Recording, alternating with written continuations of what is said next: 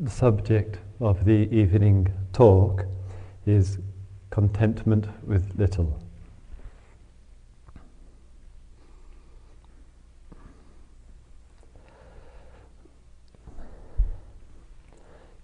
In the old uh, texts, in the, in the Buddhist texts, there is a passage there where the Buddha has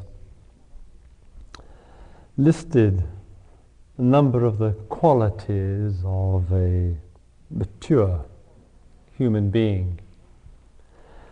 And among them is this phrase that one who is uh, mature is one who is content with little.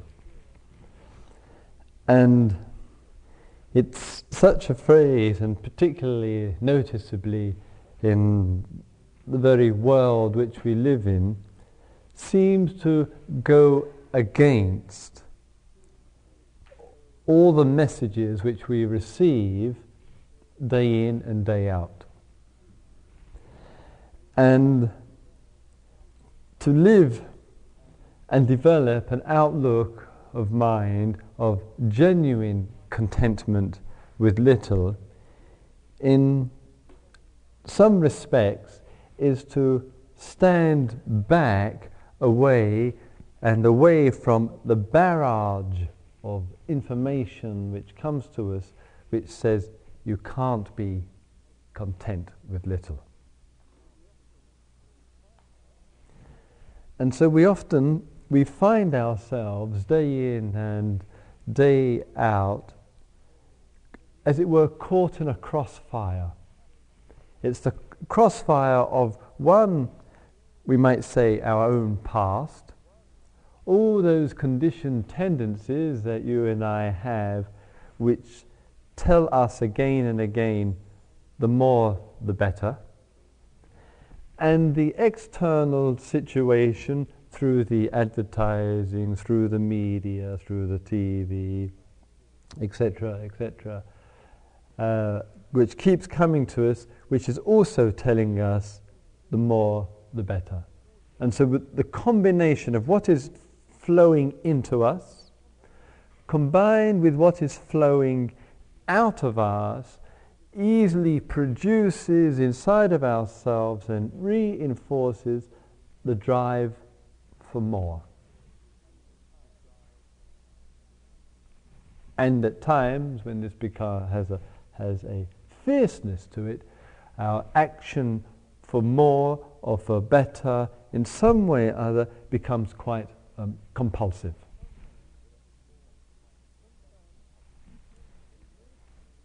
Sometimes we notice this not so much in the relentless acquisition of possessions, but more um, in, on occasions when it becomes quite specialized.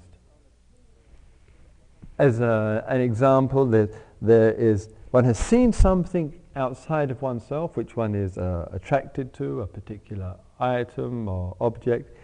Inwardly, there is the, uh, the tendency of mind to move towards that, and the mind gains a kind of fixation of idea a particular form, particular shape, particular color, or whatever it may be, and in that fix, fixation of image which is set inside of oneself, it brings about a certain kind of drive inside of oneself.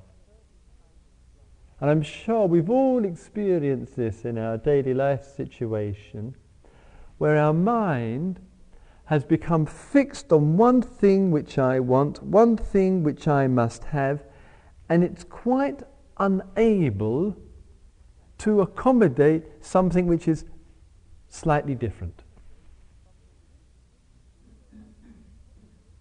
And this, this is a, a, a somewhat typical uh, example in ourselves when the mind has, has got a fixation owing to latent tendencies inside, owing to information from outside, and the mind is compelled to go in a particular way towards something.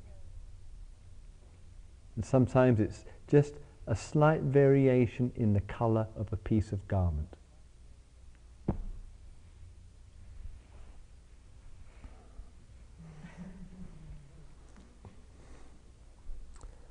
When I was a, talking about color of garment, when I was a, reminds me, when I was a, a monk years ago, we we were living in the, the forest and owing to particularly owing to the degree amount of sunlight that would, would come onto the robes uh, every few months we would dye our robes and one from the bark of some tree in the forest one could take the robe and uh, we'd make a fire and, and a, big bowl and the bark would create this kind of uh, dye for the robe and you heat the water up and put the robe in.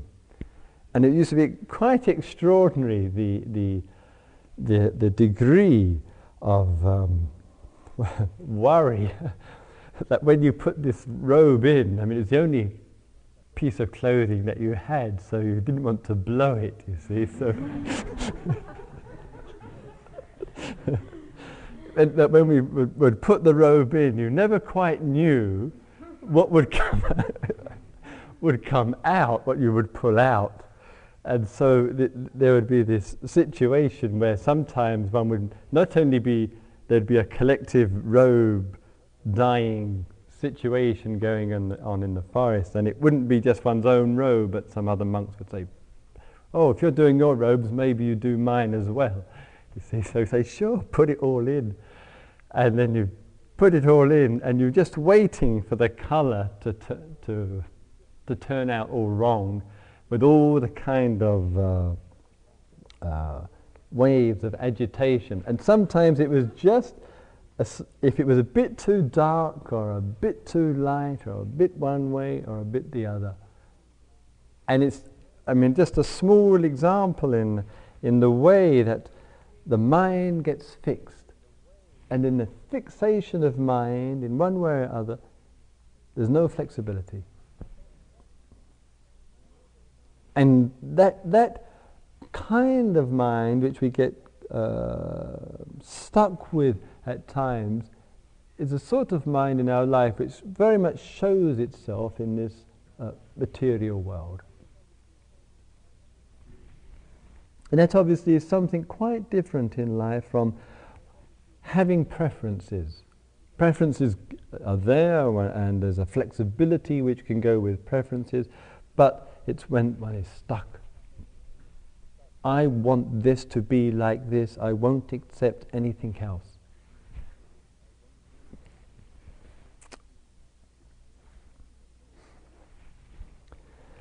In looking too at the, this, this contentment with little, and, and in some respect, particularly at this time, it's becoming something of an expression in life, I would say, of a social and ecological awareness.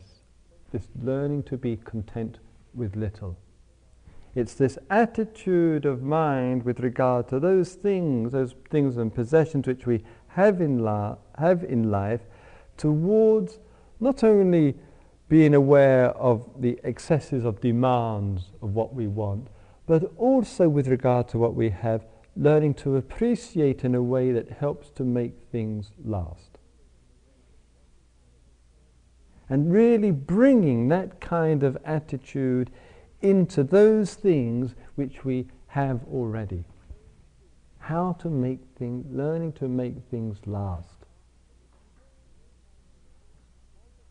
And there's a whole kind of quality of rela- relationship to having what's needed having that for a continuity in time, and through that, one's, it, it has a simplifying effect upon one's life. And if, if you and I consciously choose to live in that way, one also has to remember, of, to- of course, that living in that way means that one is in direct conflict with the mainstream of thinking in society.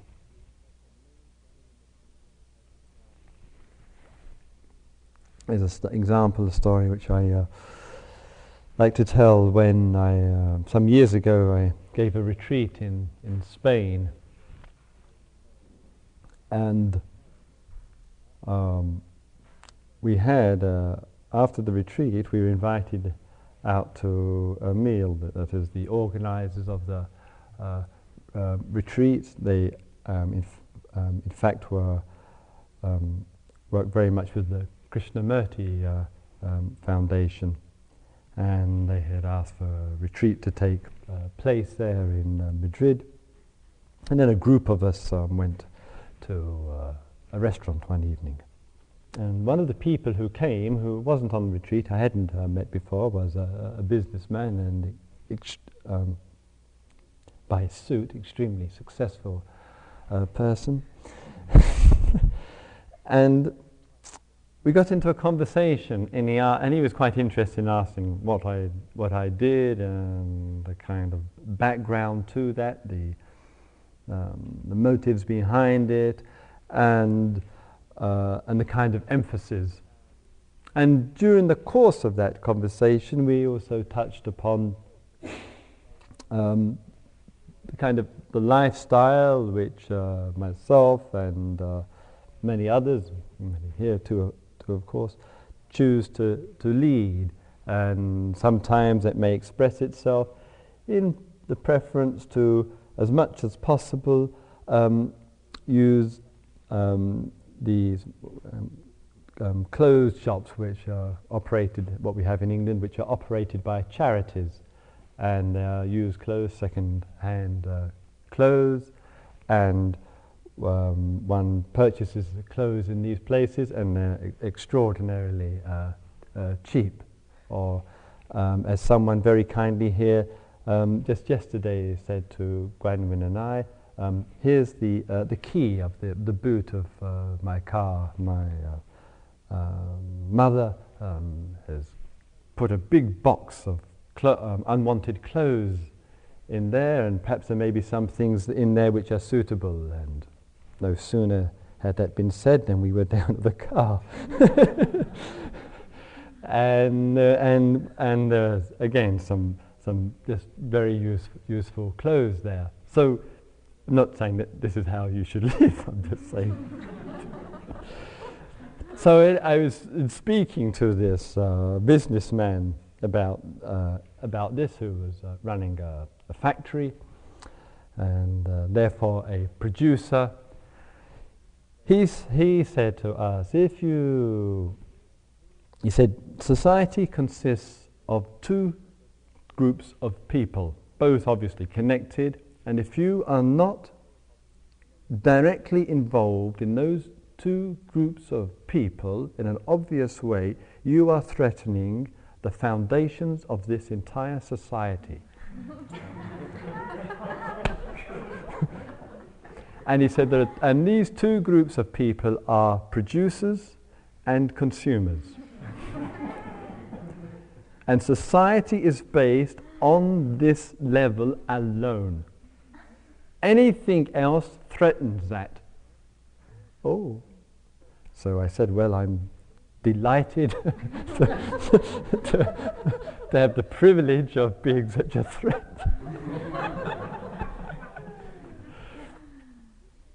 and, and from his uh, particular perspective, given the need to, in his factories, as he said, every year one has to keep modifying the goods, keep changing the goods, keep them up to date with uh, modern technology and, and machinery, etc., etc., so that there's the, the appeal to the consumer that something new is being offered, which will in turn make one feel dissatisfied with what is old.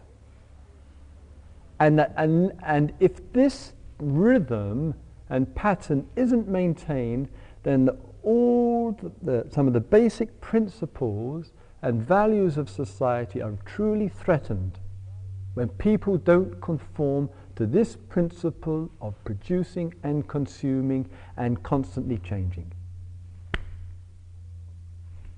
Quite a message. Quite a message. And so, where people are to some degree or other um, stepping back from that, not rejecting that rather important basis of, of society, but simply not making it a priority in society. One in turn is questioning and looking at one's own values. One also in turn is not feeding that compulsion. And certainly, if I may say, in alternative politics, in the green movement, and all that is implied in that, there is a questioning of this relentless activity of producing, consuming, producing, consuming, and the earth resources being exploited monstrously as a result. So, in our life, in looking at some of those major areas which we have of possessions and things, how can oneself develop an outlook, an attitude of mind of this contentment with what one has? You know, and the, the, the thing, the phenomena of that is in life when we develop that, and what I find is that if one is, as it were, a very infrequent shopper, so to speak, if one uh, does engages in that act- activity rarely rather than frequently, there's a special kind of quiet pleasure in it. But when it's a day to day activity, I'm certainly not for people uh, here, I hope, that where it's a day to day activity, the mind only looks in that way. It's completely tied to one way of being.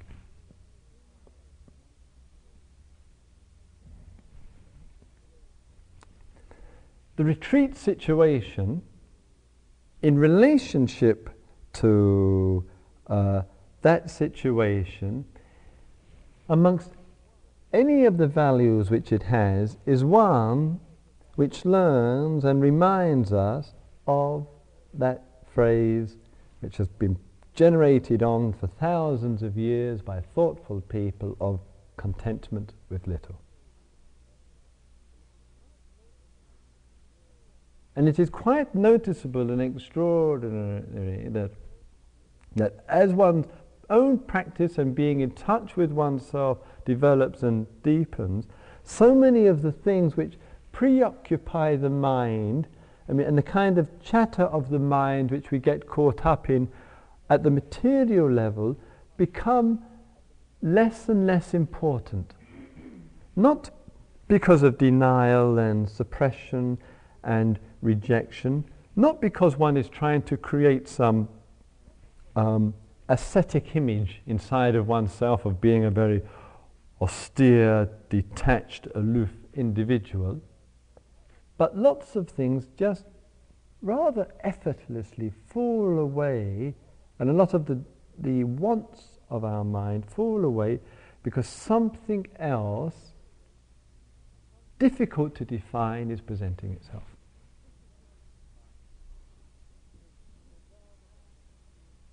So, so rather that contentment with little is towards a more effortless way of living and doesn't feel that one wants more. One feels that life is offering so much to us again and again, and that what the best things in life which are offered are not available in the marketplace. One really feels that and knows that and, and senses that in, in, in one's bones.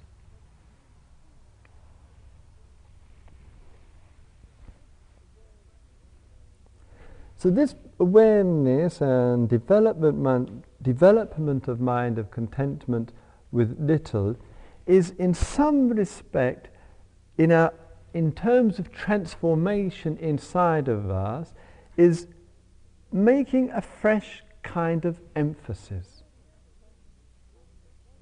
normal emphasis, no, if one is a very normal human being having um, adopted or identified with consciously or unconsciously with normal values, the tendency of mind primarily must be to want to go out towards. The tendency of mind and the primary interests of mind must be not only to want to go out towards this or that, but to have, to make a possession of. The more out of touch we are with, our, with ourselves, therefore more insecurity, therefore to compensate for this feeling of insecurity, one wishes to feel secure, and in the society's way of solving this insecurity is to go out to get more in order to feel more secure.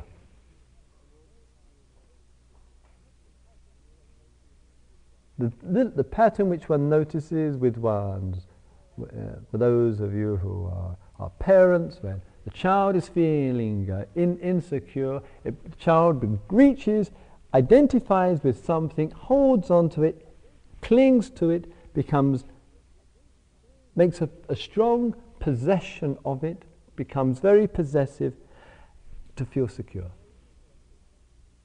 And that syndrome of mind in our insecurity through alienation means the driving force goes out to get to try to feel secure. And we do it again and again and again, and the more out of touch, the more insecure. So it's not at all unusual that the people who have the most in life are the most insecure.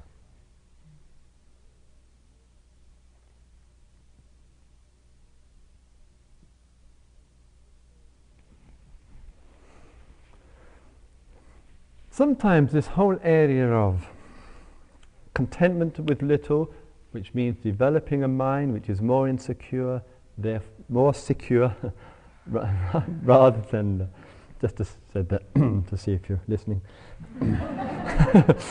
um, this development of mind to find greater security um, in inside of oneself through being in touch with oneself at times because of the changing s- external circumstances of life, sometimes completely unexpected, really present a real challenge to us.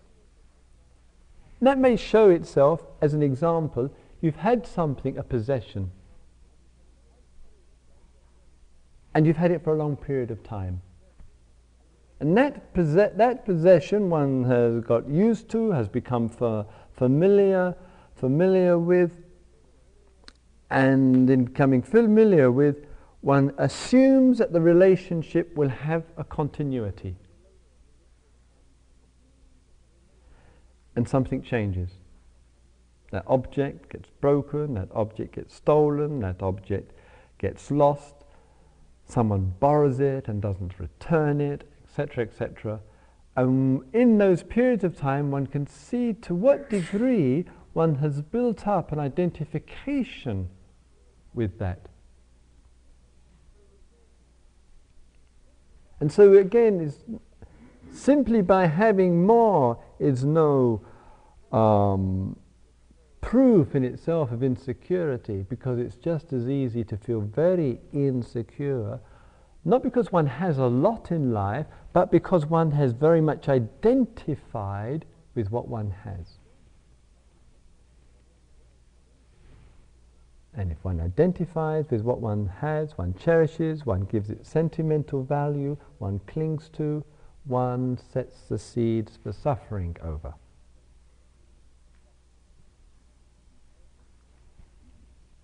And everything, as one of the frequent messages, as you all know in meditation practice, everything changes. Everything changes. So there's never any guarantee for us of a continuity of relationship with what we have. Does our mind want to hear that?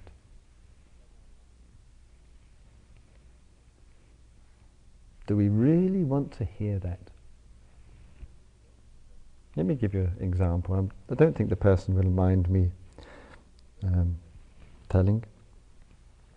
She's not here, that's why.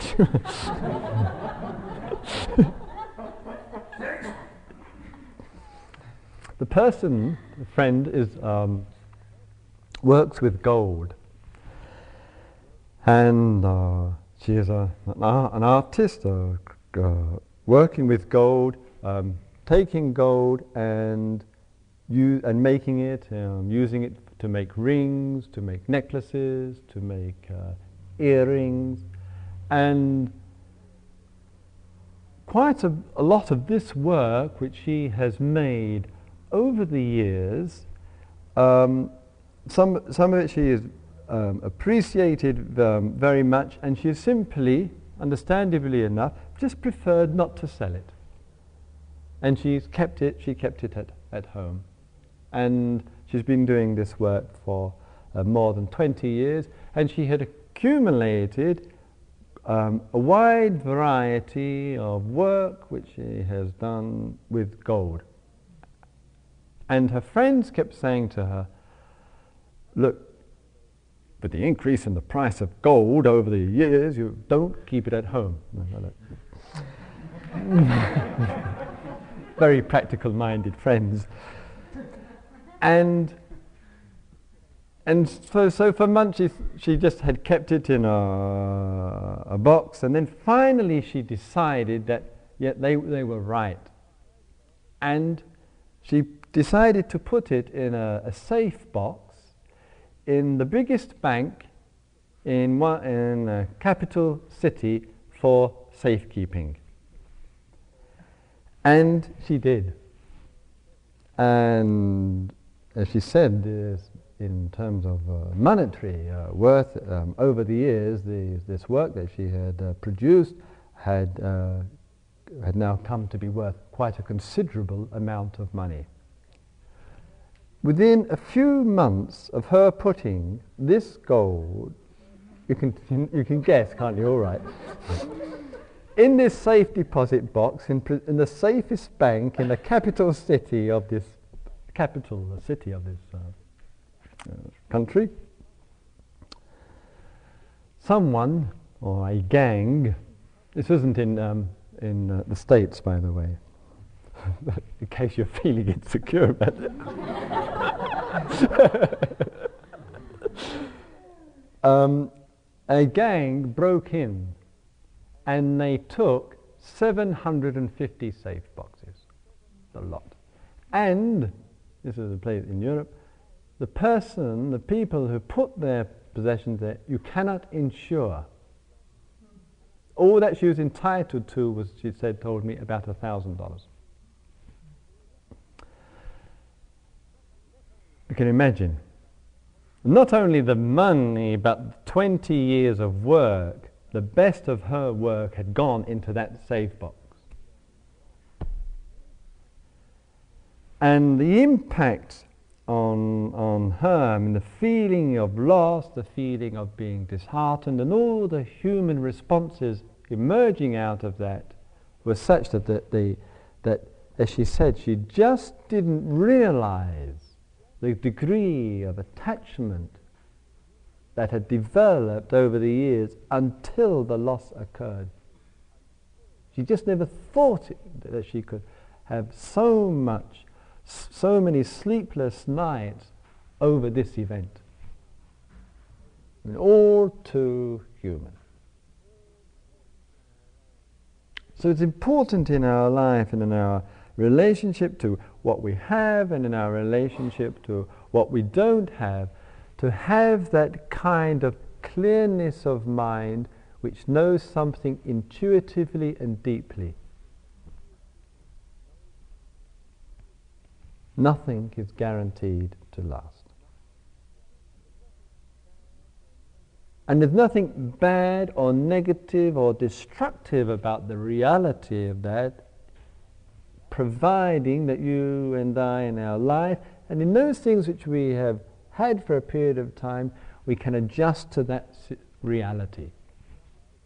Living with reality of life frees the mind from pain.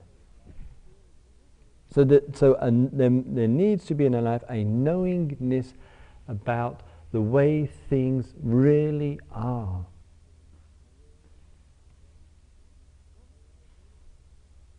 not how you and I might like them to be, either for ourselves or for others, but the way things are in this world that we live in. And so the peace of mind in our life comes because we know how things are. We know the reality of things.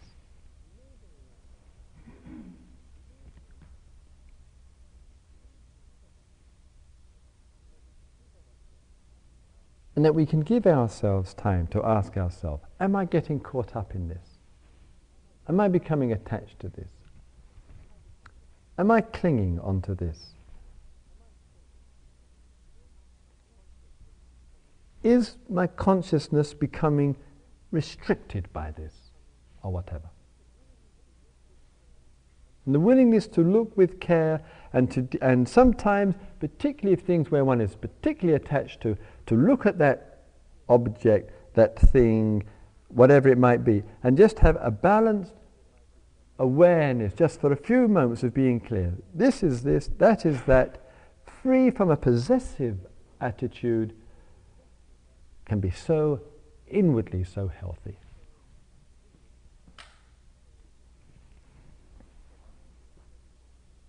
Sometimes the possessiveness comes up not with regard to something material as such, but something immaterial. Sometimes it occurs in a meditation retreat. One comes into the meditation hall and someone's sitting in one space.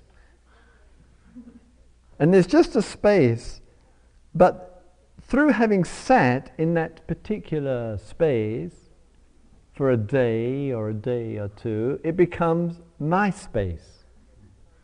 As though that when one wrote in to come and attend a, re- uh, attend a retreat here, that one had purchased a piece of space.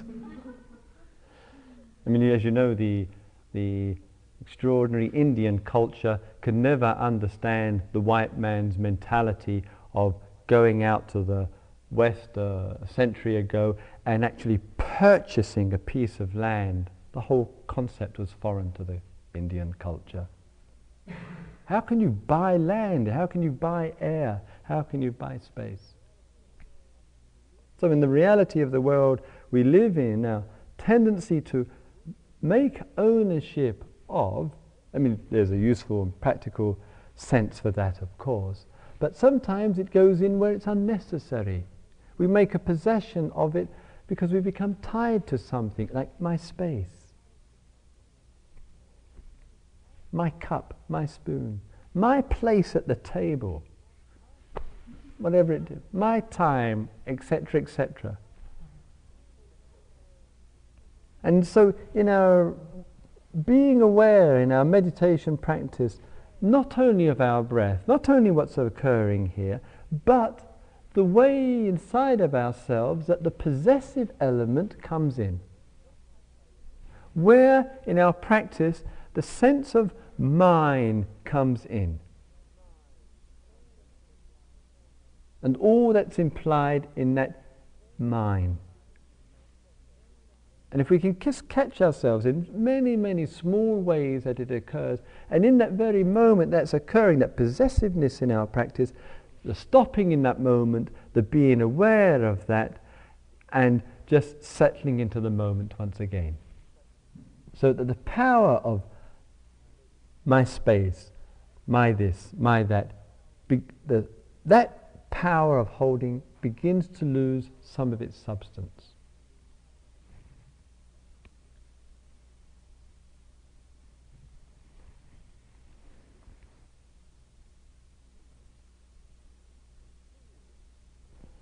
And freeing and freeing oneself in real terms is freeing oneself from possessiveness, from clinging, from grasping, from holding on to.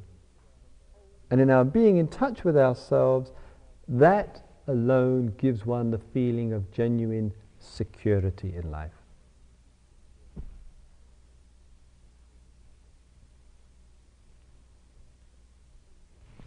So that, that message of a long time ago, contentment with little, or the, the Christian uh, message is harder for the rich man, or put it more, harder for the possessive person to get into the kingdom of heaven than a camel to go through the eye of a needle. So, you know, in, in those kind of old religious uh, messages expressed in different ways in the past, in, in, the, in the present, as far as our spiritual practice is concerned, it's seeing the mind which is reaching out and clinging and holding and being possessive.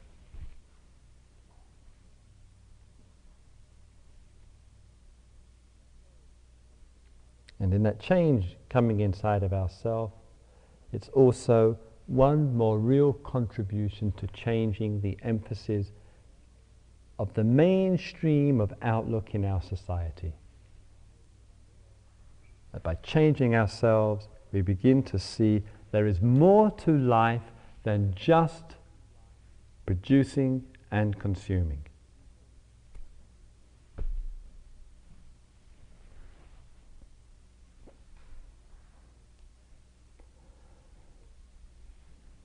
May all beings be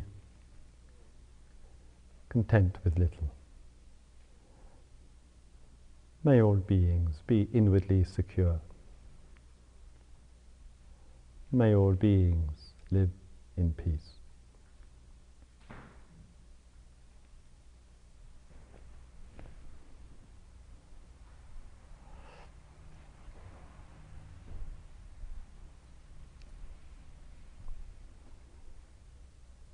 If we have a four or five minute quiet period after the uh, talk each evening, there's just a few minutes together, which is a period for a little meditation or a little reflection. Um, sometimes, possibly, a, um, a point is ref- mentioned in the course of the talk, which is of um, appropriate relevance to oneself in one's uh, life situation. And these minutes and other periods, of course, during the day may possibly can be used rather usefully, fruitfully to develop one's own uh, inner awareness of these uh, realities of our life and our relationship to them. So if we have a few minutes quiet period together.